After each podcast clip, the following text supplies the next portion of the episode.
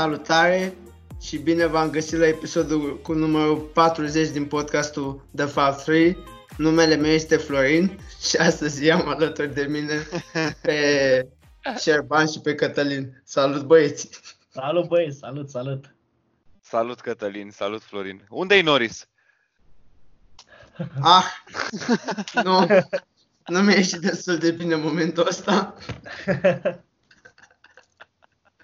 Da. Ba da, nu ești Noris, așa trebuie să zic. Mulțumesc frumos. Am crezut că ești Noris. Bine că e camera dată. Ce faceți? Cum sunteți? V-ați revenit? Ați fost afectați aseară? Mahmuri, tare. Am suferit puțin după seara de aseară, azi dimineață. Dar până la urmă tot în regulă. Ești bun de podcast? Da, cred că pot să scot două vorbe din mine. Depinde de ce discuții avem. Sunt chiar curios ce putem discuta despre asta. De fapt am și eu propunere, să zic, nu propunere, dar putem dezvolta anumite idei pe parcurs. Perfect. Tu, Cătălin? Împărtășesc cam ce spune Șerban.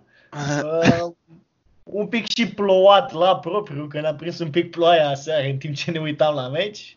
Vreme perfectă de Liverpool, dar după o zi, să zic așa, după o zi și o seară încărcate, că seara de ieri a fost bomboana de pe Colivă, acum, aproape 24 de ore, încercăm să tragem un pic așa, să vorba lui Șerban, să scoatem 2-3 vorbe, cred că suntem în stare, măcar de atâta. Am înțeles. Bă, ce mai poate fi spus? Ce mai poate fi spus? Am avut un sezon fantastic și victoria de aseară a încununat. A fost cireașa de pe tort. Sau bomboana de pe colivă, cum ar zice Cătălin. Sunt curios cum ați simțit meciul. Dacă ați avut răbdare să vedeți meciul. Că eu, sincer, n-am avut răbdare. Deci, cred că a fost mare noroc că a fost un meci de 5-3. Și a crescut cumva nivelul meu, cel puțin, de atenție. Că dacă era un meci de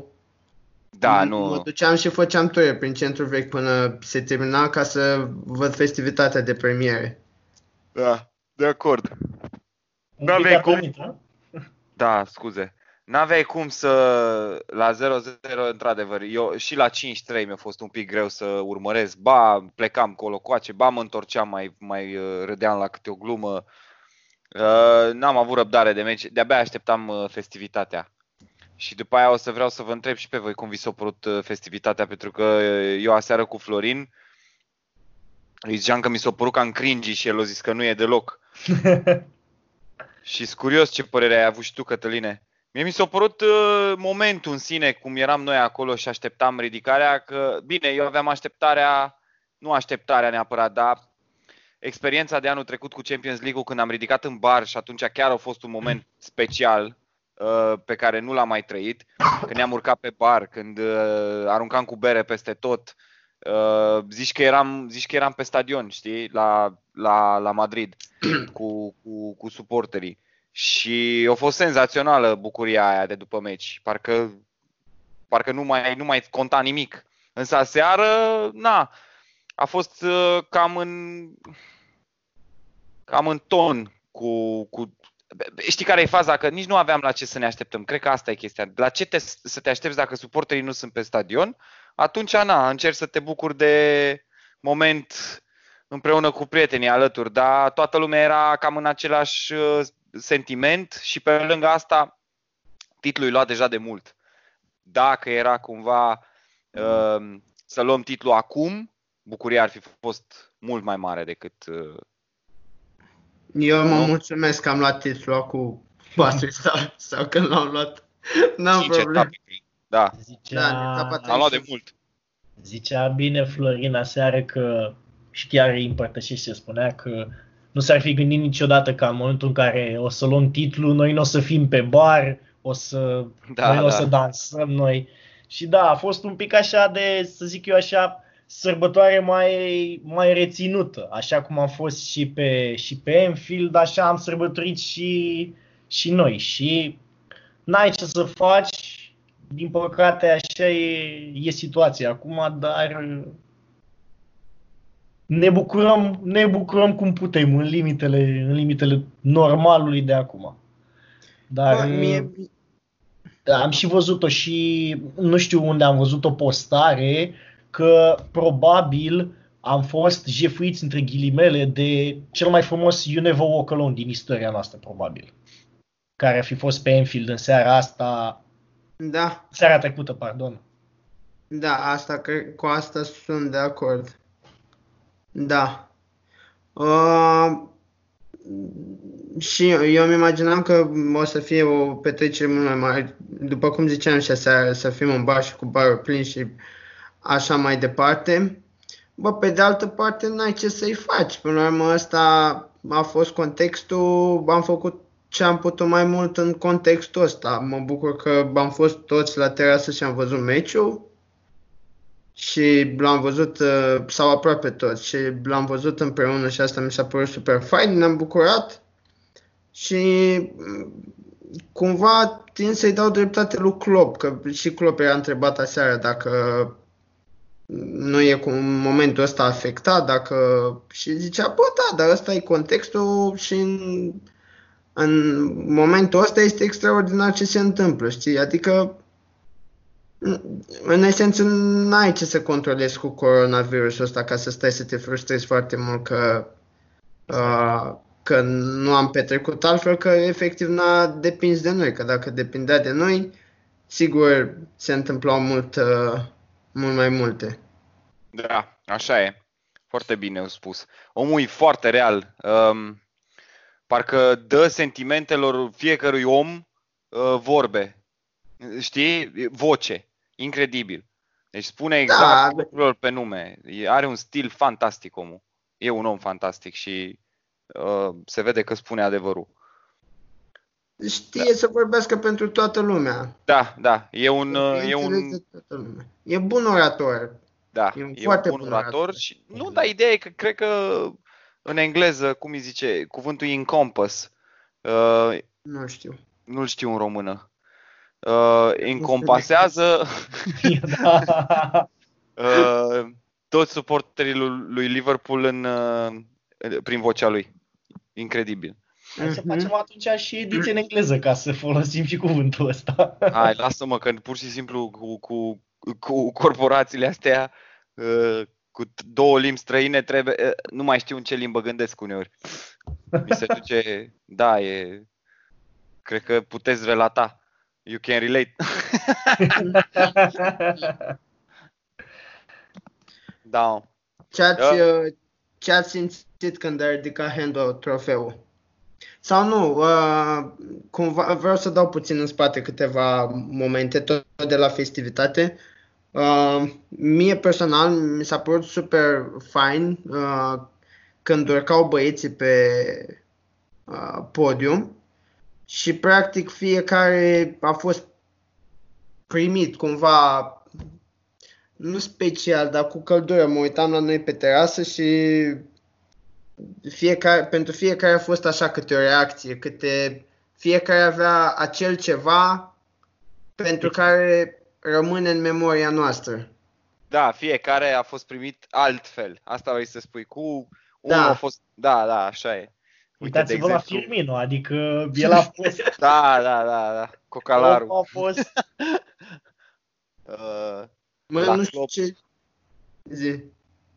Klopp, la sfârșit, când a ridicat el trofeul,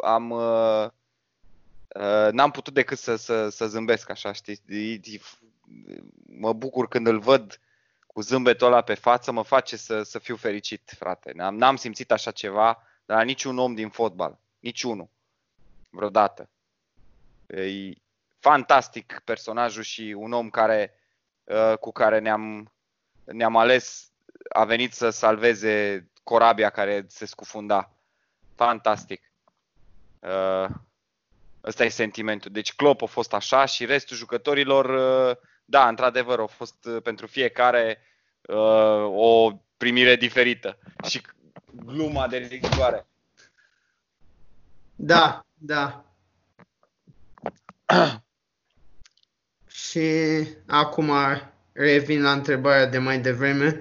Ce a simțit când a ridicat Hendo trofeul? Cred că în momentul de față, clar, o spun, nu există vreun jucător la club sau vreun jucător, să zic, în momentul de față în Premier League, care ar fi meritat să ridice trofeul mai mult decât Henderson.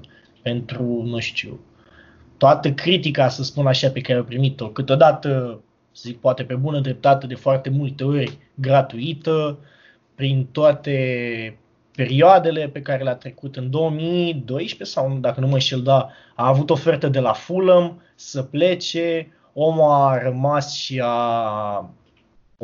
și a luptat pentru locul lui, a trecut prin foarte multe critici. Țin minte, în sezonul 2013-2014, dacă nu mă înșel, a luat, nu știu dacă s-a acordat sau ceva de genul ăsta, a fost cel mai best improved player, să spun așa, de pe un sezon pe celălalt, a fost Hendo.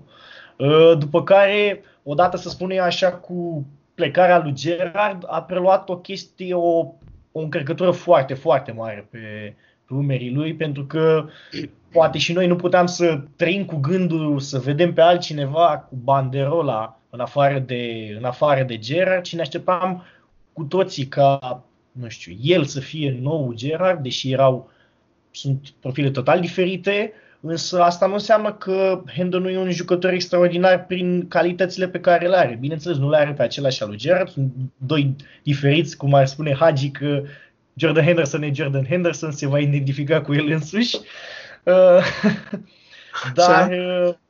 Dar în ultimii, să spun așa, 2 ani a arătat, și cel puțin de când a început echipa să joace, că este clar cel mai important om, să spun, din primul 11, că echipa s-a format în jurul lui, toate declarațiile pe care le-a dat și Klopp și jucătorii despre el, și, adică, hai să o zicem prea bună, ai fost titular sub Dalglish, titular sub Rodgers, titular sub Klopp. Dacă nici asta nu este dovada că ești un jucător de valoare și ești capitanul, nu știu ce altceva mai poate să dovedească omul ăsta cu altceva.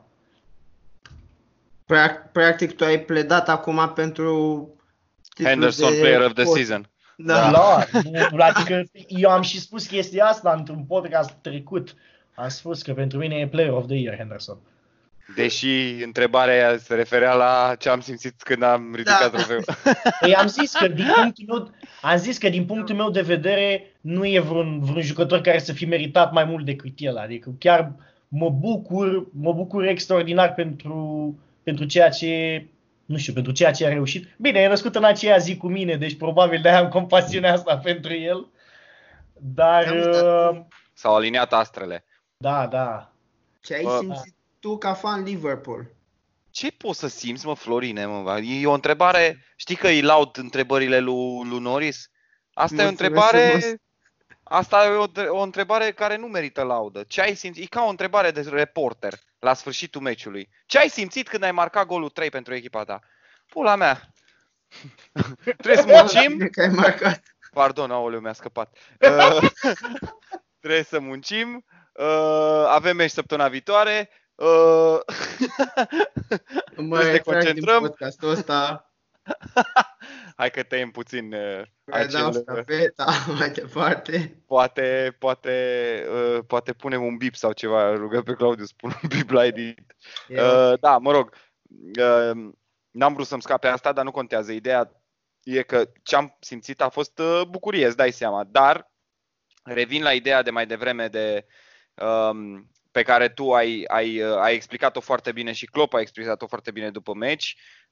Asta e situația, bucuria ar fi fost probabil și mai mare, asemănătoare, dacă nu chiar mai mare decât cea de Champions League de anul trecut. Însă, sincer, ce am simțit eu cel mai mult a fost relief. Ca o ușurare așa, ca o piatră de pe inimă luată. În sfârșit am luat titlul. În sfârșit. Și na, noi nici măcar n-am așteptat atât de mult. Noi am așteptat doar 25-26 de ani Sunt alții care chiar... Sunt alții care... De la ce vârstă? Bine, gen, lasă-mă că o să înțelegi gluma imediat, o să înțelegi ideea. Sunt alții care i-au așteptat pe toți 30, înțelegi? Noi nici măcar nu i-am prins pe toți 30. Deci, asta era ideea. Dar nu știu, de acord. În momentul când s-a născut Șerban, primului cuvânt, și când n-a fost mama, tata, a fost Carahăr. El așa a spus când s-a născut. Stai că 94 Carahăr nu cred că juca. Nu 94 juca, era... nu mai știu. Barnes probabil. Era Barnes, era Rush. Ei erau pe atunci, da. Da. Cred că era gașca nouă cu Fowler, cu McManaman. Nu era Fowler încă. Spice Boys din 90. Sau era Fowler oare? Anyway, mă rog. Zic să o lăsăm așa să nu ne facem de rușine mai tare. Mai știu, în 94 nu cred că era Fowler, era tânăr cel puțin. Păi anyway. Era tânăr. Hai că dacă continuăm așa ieșim fan de rezultat. Da. Din podcastul ăsta. Mie mi s-a părut foarte tare la final și cred că cu stadionul plin depășea fericirea, bucuria unui Champions League câștigat. Da. Chiar dacă știai că aveai titlul asigurat de o lună de zile aproape, sentimentul ăla de ridicare al trofeului cu 50.000 de oameni în tribună e ceva, era ceva acolo. Și așa a fost fain. Pentru mine festivitatea de premieră a fost peste așteptări. Cum s-a desfășurat, nu prea mi-a dat impresia așa că e pentru nimeni. Da. Aici e un punct bun pe care l-ai pus și sunt de acord că eu mă așteptam la ceva mai rău decât a fost. Adică mă așteptam la ceva mai slăbuț, mai. Dar a fost într-adevăr destul de bine organizată pentru situația curentă. Mă așteptam să cringiez mult mai mult decât am cringiuit, deci... nu, vorbesc prostii. Dar sunt de acord. Scuze că te-am trecut, continuă. Sunt de acord. Da, și mă uitam la o chestie cu Hendo, când s-a dus după aia să dea interviu la Sky Sports și l-a intervievat Cara. Bă, și mi s-a părut atât de ciudat, efectiv, Cara retras și fără titlu și ridică Hendo titlul de campion. Dar mi s-a părut ciudat cumva privind din perspectiva timpului trecut, cum a zburat tot timpul ăsta. Pentru că are Hendo ridicând titlul de campion în poziția de capitan al clubului, are perfect sens. Dar mă uitam așa cum s-au schimbat lucrurile și cel puțin când am început eu să țin cu echipa asta, mă așteptam Cara să ridice trofeul, bine, nu primul, dar să fie al doilea care a ridicat trofeul ăsta, știi, pentru noi. Și uite că acum îl ridică Hendo, care a stat în vestiar și a învățat și de la el și de la Stevie ce înseamnă Liverpool. A dus cumva misiunea asta la bun sfârșit. Și încă o treabă pe care am sesizat-o și mi s-a părut extraordinar. Și bine, pe de altă parte, perfect normal. N-am numărat de câte ori a pronunțat Hendo în cele 5 minute de la Sky, de câte ori a pronunțat cuvântul team. Team. Una, două, era despre echipă. Că echipa a făcut un grup extraordinar, că eu sunt doar capitanul lor, că team. Da. Și... a pus accentul pe faptul că echipa e meritul echipei, dar asta o să facă toată lumea când dă declarațiile de genul. A făcut-o și Van Dijk, a făcut-o și Klopp, normal. E în mentalul echipei. Am spus-o și eu acum. Asta e mentalitatea. Și asta observăm și noi, sincer, în echipă. Uite-te, de exemplu, la alte echipe, precum, na, hai să, acum chiar o să ne comparăm cu Barcelona, pentru că suntem comparabili cu Barcelona, cu Manchester City, cu Real Madrid, cu Juventus, cu echipe de genul care au o vedetă clară sau două sau trei. Noi avem o echipă întreagă vedetă. O echipă întreagă. Apărarea toată, portarul și cei trei din față.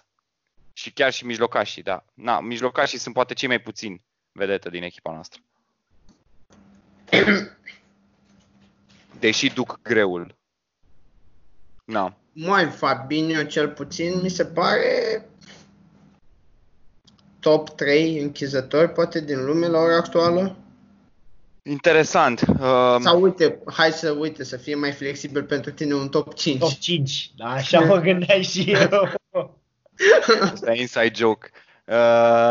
Da, sunt de acord. Nu disputa asta, dar restul nu cred că intră într-un astfel. Henderson nu intră. Naby, potențial imens la ce am văzut acum pe finalul de sezon și sezonul ăsta, de-a lungul sezonului ăsta, Naby, glumea și Noris sau vorbea chiar serios, este posibil ca Naby să fie la anul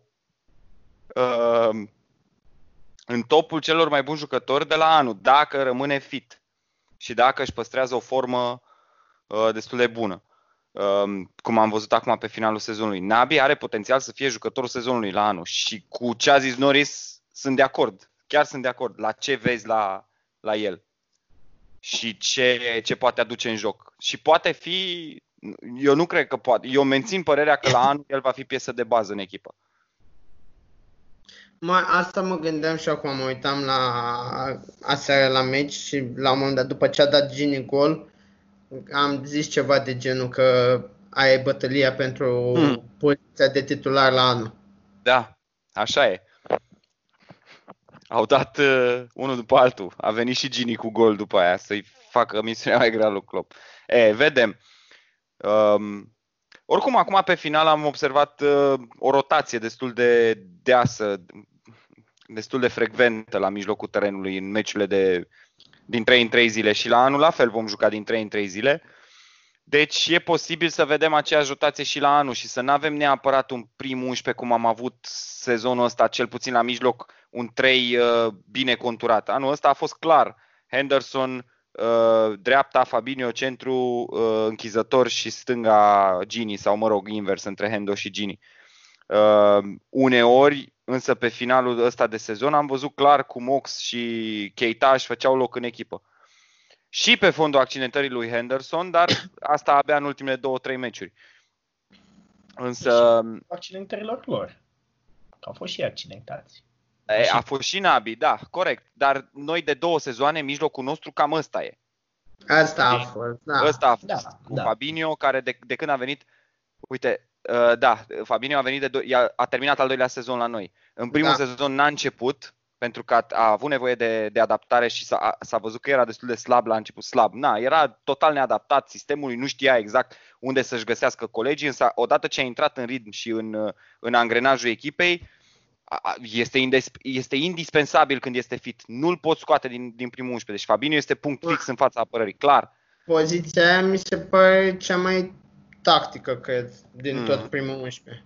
Da, da. Adică, indiferent de calitățile tale fotbalistice, acolo îți ia timp până înveți sistemul și ce ai de făcut în diferite situații. Da, sunt de acord.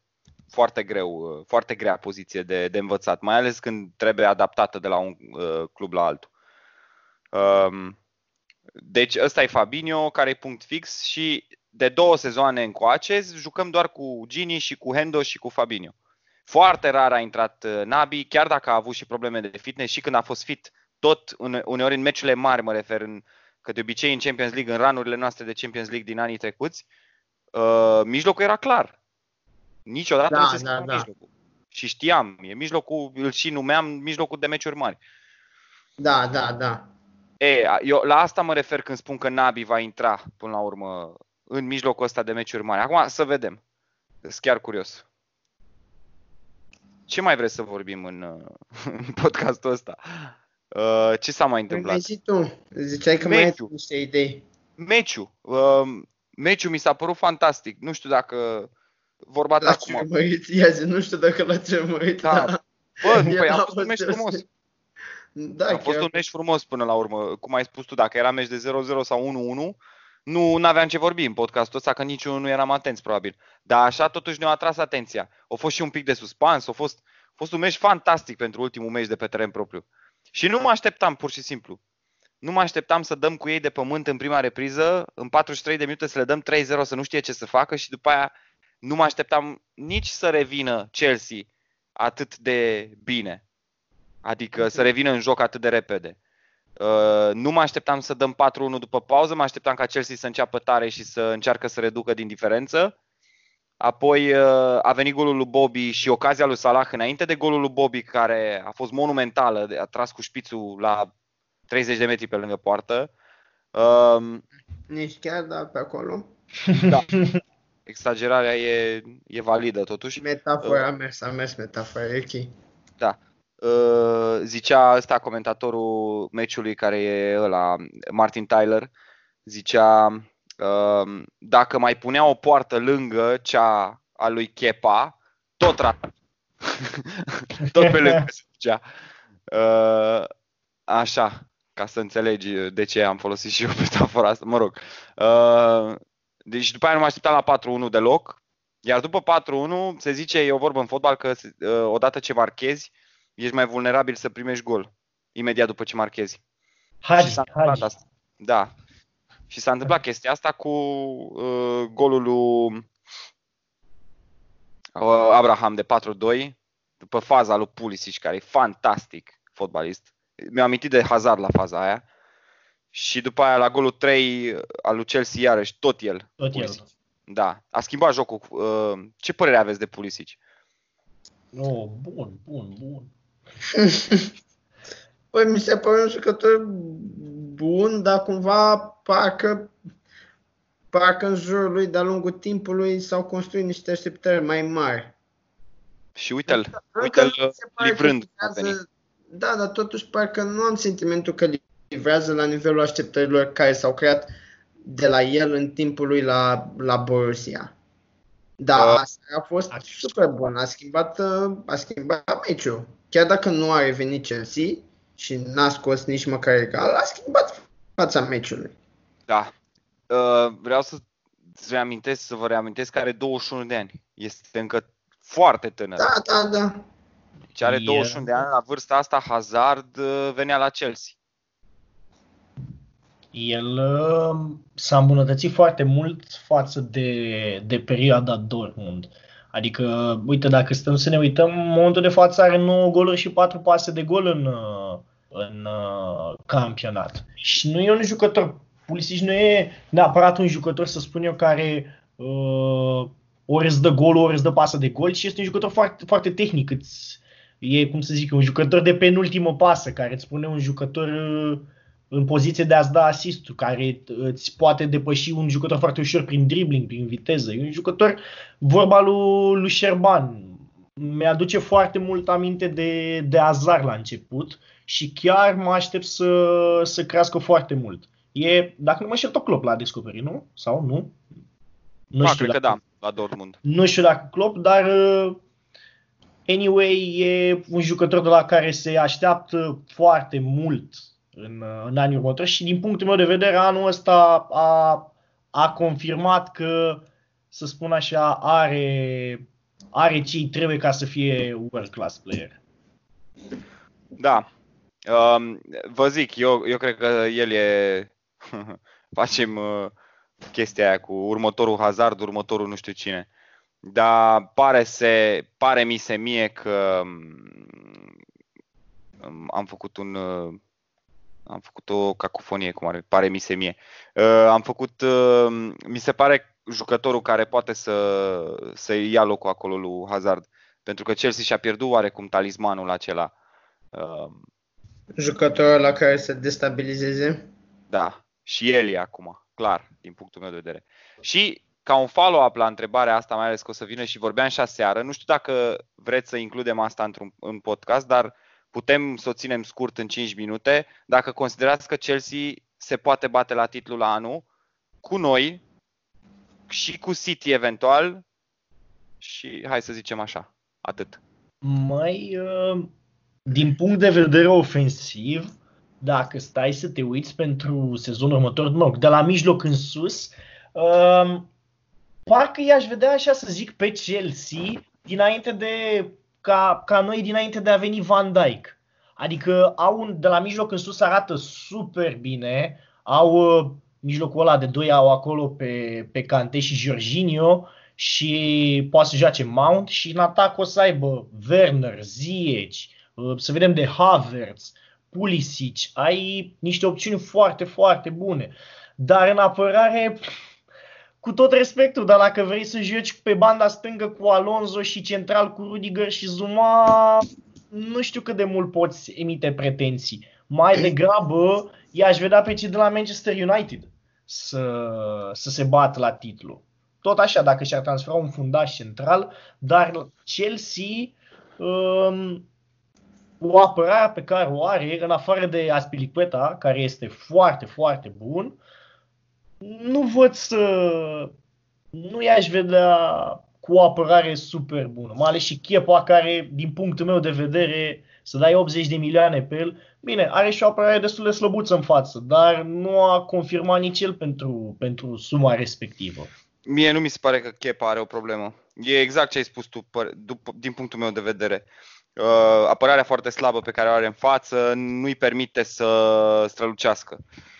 Deși, uite, acum toți portarii la un moment dat vor fi supuși criticii când vor avea formă slabă. De exemplu, De Gea, care ani de zile a dominat, a fost cel mai bun jucător al lui Manchester United, chiar și când echipa era de locul 8, de locul 6, când apărarea din fața lui era penibilă, el scotea formidabil. Și așa mi s-a părut și Kepa în primul lui sezon. Nu în sezonul ăsta, într-adevăr, unde a avut o scădere de formă, dar și toți portarii cred că trec prin așa ceva la un moment dat în cariera lor. Nu cred că Kepa e un portar slab, a avut un sezon prost, însă cred că nu știu dacă îi va fi benefic să plece, nu știu cine îl ia și nu știu dacă Chelsea poate să-l înlocuiască.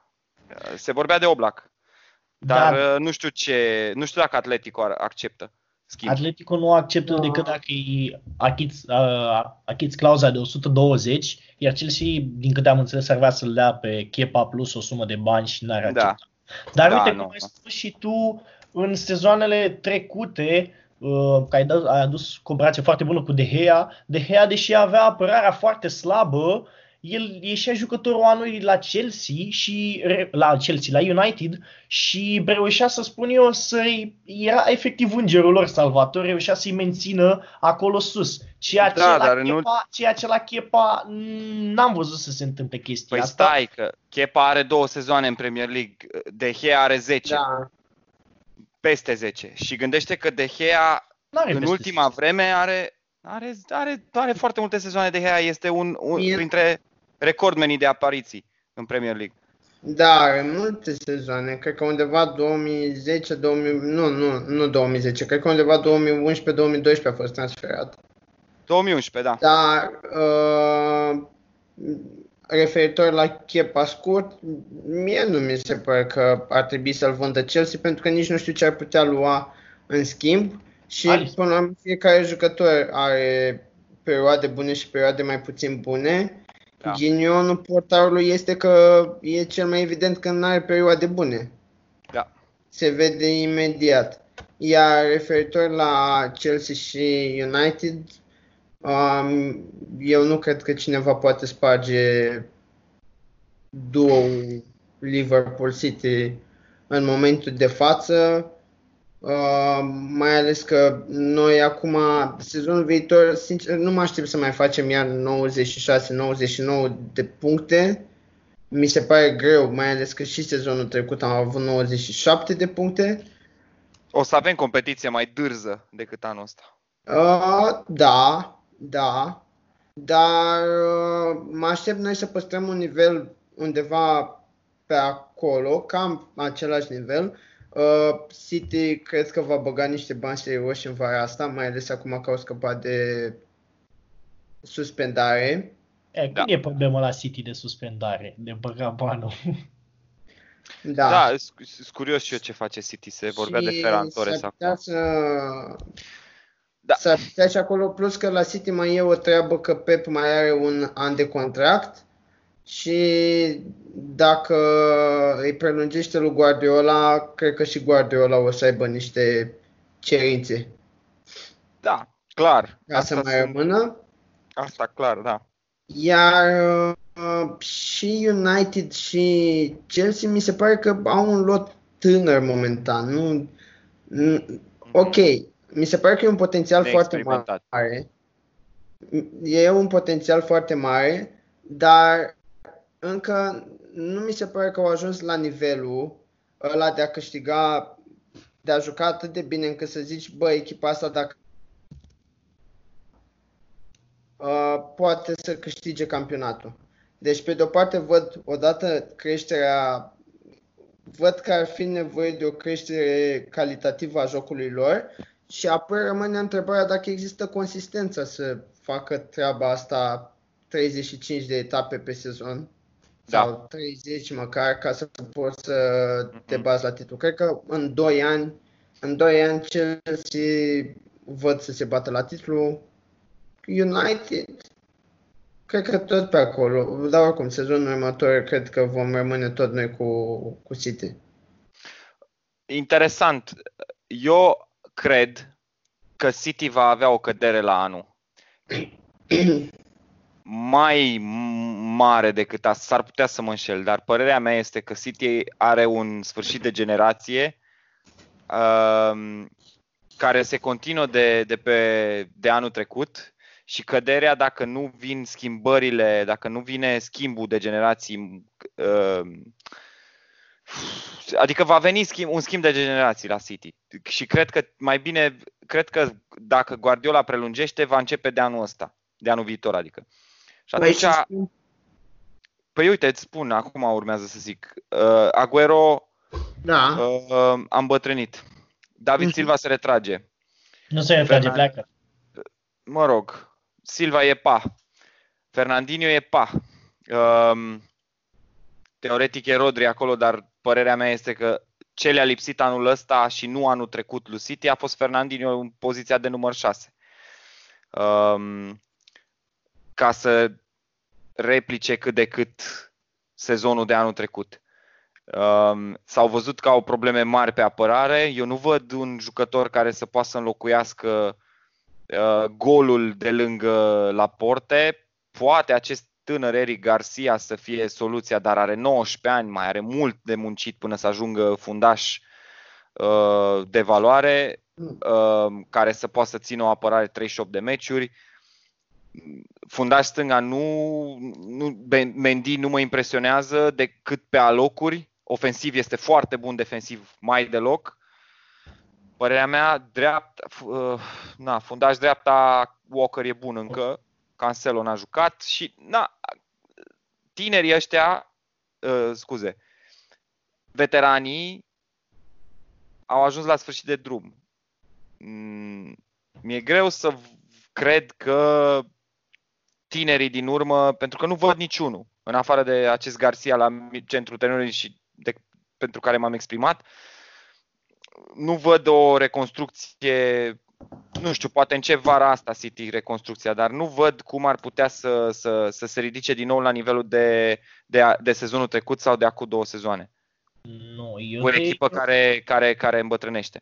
Eu tind să te contrazic aici, pentru că, să zic eu, cel mai mare regres, din punctul ăsta să spun, ar fi Agüero, dar eu pe Agüero nu l-aș scoate din calcul deloc pentru sezonul viitor, eu l-aș vedea încă o componentă de bază, nu l-aș vedea pe gestul să ia fața, iar, ok, David Silva de la mijloc o să se simtă, dar uite, tu l-ai pe Phil Foden, care e senzațional. Phil Foden, din punctul meu de vedere, e foarte bun, care poate să geace ori în un Inter în mijlocul de 3, ori poate să geace ori în bandă. Iar Fernandinho, ok, s-a văzut, să spun eu, de la începutul sezonului trecut, nu acesta, că dă semne că nu mai este încă la același nivel, este un regres. Și a venit Rodri, dar din punctul meu de vedere nu a fost problemă la City, la număr 6 acolo unde era Fernandinho, ci la City foarte mari probleme au fost în apărare, pentru că au și început sezonul cu 3 fundași centrali, dacă nu mă înșel, cu Otamendi, Stones și Laporte.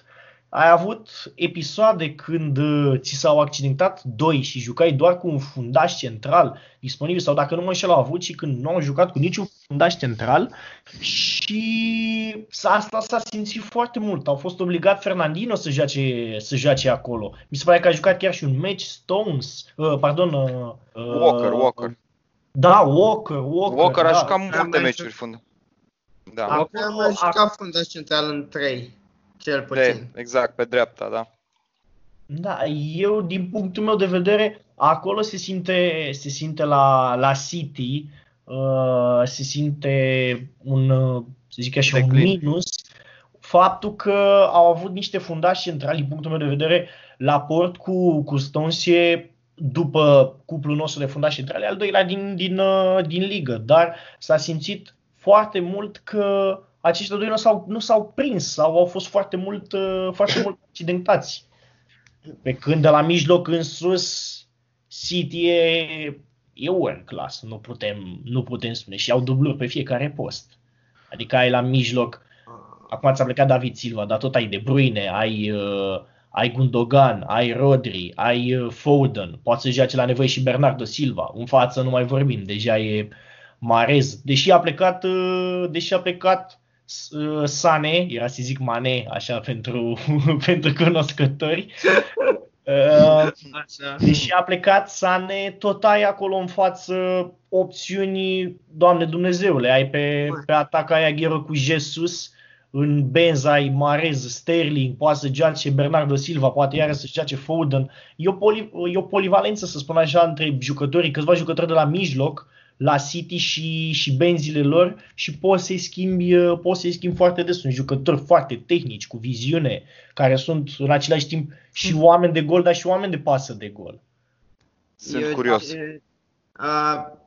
Mă uitasem la o discuție de la Sky între pandiți referitor la City și discutau că după plecarea lui Company, problema lui City n-a fost neapărat calitativă. Ok, puteai să iei un fundaș cu o calitate ceva mai mare acolo, să fie partenerul la port.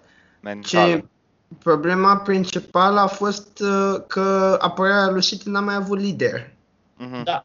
După plecarea lui Company. Deci, dacă e să mă gândesc la un regres al lui City, odată cu plecarea lui Silva și o scădere a lui Fernandinho și un rol secundar, calitativ cred că poți să înlocuiești oamenii ăștia, dar pe partea de voce, de vestia și în teren, parte de leadership, aici cred că e mai complicat. Chiar sunt curios și oricum la City cred că va depinde mult de ce o să facă vara asta, dacă câștigă Champions League-ul sau nu. Da. Rămâne de văzut. Interesantă discuție pe care o putem dezvolta oricum în vacanța de vară, când analizăm puțin opoziția pentru la anul. Plus că trebuie să vină acum transferurile și să vedem și să analizăm echipele și după perioada de transferuri, după ce se închide perioada de transferuri. Da, asta e la toamnă. Da, la toamnă. Da, nu la vară. Nu la vară, că deja trece și vara. Da. Am trecut de jumătatea verii și noi mai avem campionat. Am trecut de jumătatea verii și noi n-am fost la mare încă. Poate tu. Corect. Bă, cred că dau skip vara asta la mare, da. Hai că ai fost și tu. Am fost și noi o zi. Am fost la corp atunci. A fost o zi, da. No. Ce vreți să mai aveți? A? Ce idei de discuții mai aveți? Păi cred că la mine asta era. Eram curios dacă după meciul de aseară o considerați pe Chelsea. Eu înainte de meci o consideram nu candidată la titlu, dar echipă care se poate bate, nu neapărat cu șanse, la titlu la anul. Însă nu vreau să o subestimez, dar nici să o ridic prea tare, mai mult decât merită. Și eram curios ce credeți voi despre Chelsea. Și de aici ne-am dus către City, pentru că ai spus tu că sunt două echipe doar, noi și City. Iar eu cred că la anul suntem mai mult sau mai puțin doar noi. Da, asta ar fi ceva. Bă, și pentru noi va fi un challenge destul de mare, da, să menții același ritm după două sezoane în care practic ai câștigat tot ce aveai de câștigat. Ok, n-am câștigat FA Cup-ul și Cupa Ligii și Community Shield-ul, dar ce a fost trofeul major ai luat. Și cred că și aici, plus că nu o să facem transferuri, o să rămână același grup. Câteodată e ok să mai faci transferuri, că îți mai vine un jucător noi, mai vin, nu neapărat unul, mai vin 2-3 cu un suflu nou, ai avut să intri în echipă, îi țin în priză și pe ăștia titulari care deja au câștigat, dar care vor să joace în continuare și tot așa. Adică nu mi se pare greu, știu că băieții sunt minunați și au un antrenor extraordinar, dar în esență suntem oameni, știi, cu toții. Da. Asta e și frica mea oarecum pentru la anul, să nu lăsăm pedala, dar mă îndoiesc că o vom face. Chiar mă îndoiesc.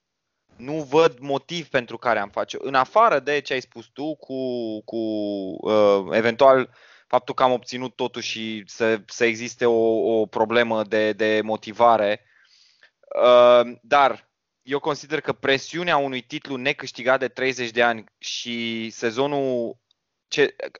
sezonul anterior câștigării titlului de anul ăsta a fost unul fantastic de 96 de puncte și nu l-am luat, am ieșit pe locul 2. Mie mi indică o tărie de caracter și o unitate, un grup fantastic. Și asta îmi spune că la anul nu vom lăsa pedala și o spun pentru că pur și simplu ca și calitate nu am scăzut și nu cred că o să scădem vara asta deloc. Din contră, the only way is up. Noi, spre deosebire de City, n-avem jucători care să iasă din echipă și să nu fie înlocuibili. Adică noi avem un Milner care atinge 35 de ani, dar încă poate și este nu are un rol esențial, are un rol de stopgap, cum ar veni. La Lana, care de 3 ani nu mai joacă. Avem și vin tinerii. La noi vin tinerii din urmă. Stai puțin, din perspectiva asta, așa mi se părea și City cu... deci eu sunt foarte de acord cu ideea că avem șanse foarte mari să câștigăm titlul și la anul și depinde de noi. Dar aceeași perspectivă aveam și despre City cu două sezoane când au făcut 98 de puncte și, bă, efectiv... ieșea Sterling când îți intra Mahrez, îți intra Sané. Mi se părea că oricum mai dau, tot îți venea ceva extraordinar de pe bancă. Dar uite că după aia sezonul trecut, sezonul ăsta, s-a rupt filmul. Păi s-a rupt filmul Deci, în primul rând, Sané s-a accidentat. Da. Sané s-a accidentat și a lipsit tot anul. Silva n-a mai avut rolul pe care l-a avut. A plecat companii. Sunt mai multe stele care s-au aliniat. Eu nu văd stelele astea să se alinieze și la noi. Asta încerc să spun. Okay. De asta nu văd o decădere a noastră. Eu cred că noi, în afară de ce ai spus tu, cu asta sunt de acord, că e posibil să vedem o scădere din cauza că s-ar putea să avem o lipsă de motivație, deși mă îndoiesc. Dar e posibil. No. Chestie te contrazic aici, de acord cu tine, Șerban, dar... deși zici că Silva n-a avut rolul pe care l-a avut, David Silva a fost senzațional sezonul ăsta. Adică uite-te un pic pe cifrele lui și... Da. Sunt de acord, dar... mă rog, l-am menționat și pe el, dar în principiu mă refeream la lipsa lui Companie, liderul din apărare, și lipsa lui... chiar și Agüero a lipsit sezonul ăsta destul de mult. Și lipsa lui Sané, care era... Sané, din punctul meu de vedere, nu consider că i-a lipsit ceva lui City. Are 97 de goluri date în 37 de etape, adică sunt niște cifre senzaționale. Dar, din punct de vedere al apărării, ei au stat super slab. Uite, iau 35 de goluri luate. Acum, bine, noi avem 32. Dar 32, hai să vedem câte goluri am luat după ce am câștigat titlul, să zic eu așa, după ce ne-am relaxat. Uite, spre exemplu, în ultimele 10 etape avem 15 goluri luate. Și City a avut apărarea asta, să spun eu, a șchiopătat cam tot sezonul. La fel cum a punctat bine și Florin, le-a lipsit un lider, le-a lipsit un lider în apărare. Adică, din punctul meu de vedere, după ce dai 200 de milioane pe o apărare și încă să-ți cârție, sunt niște bani care n-au fost tocmai investiți spre cine, să zic eu, tocmai spre ce trebuia. Adică, eu aș vedea o City total schimbată dacă, să zicem așa, ei ar avea un Van Dijk în apărare, ar fi senzațional. Au avut ocazia. Au avut ocazia, dar n-a vrut Virgil. Da. Știa el ce știa. A ales bine. A ales bine, păi, da. Bun. Ne oprim aici? Da. În acest podcast fără agenda, fără nimic. Când pisica nu e acasă și orice joacă pe masă? Da. Așa era. Asta am făcut noi în seara asta. Mulțumim, Noris, că ne-ai permis. Sper că a mai rămas cineva cu noi în minutul 52. Gol Firmino. Da. Păi bun. Cum era? Vă urez o zi bună, o dimineață bună, o zi bună sau o seară bună? După amiază. Depinde la... Da, nu, depinde când ne ascultați. Vă doresc o zi bună, o seară bună sau o dimineață plăcută, depinde de ora la care ne ascultați. La revedere! Hai! Ciao, ciao! Ciao! Salut, salut!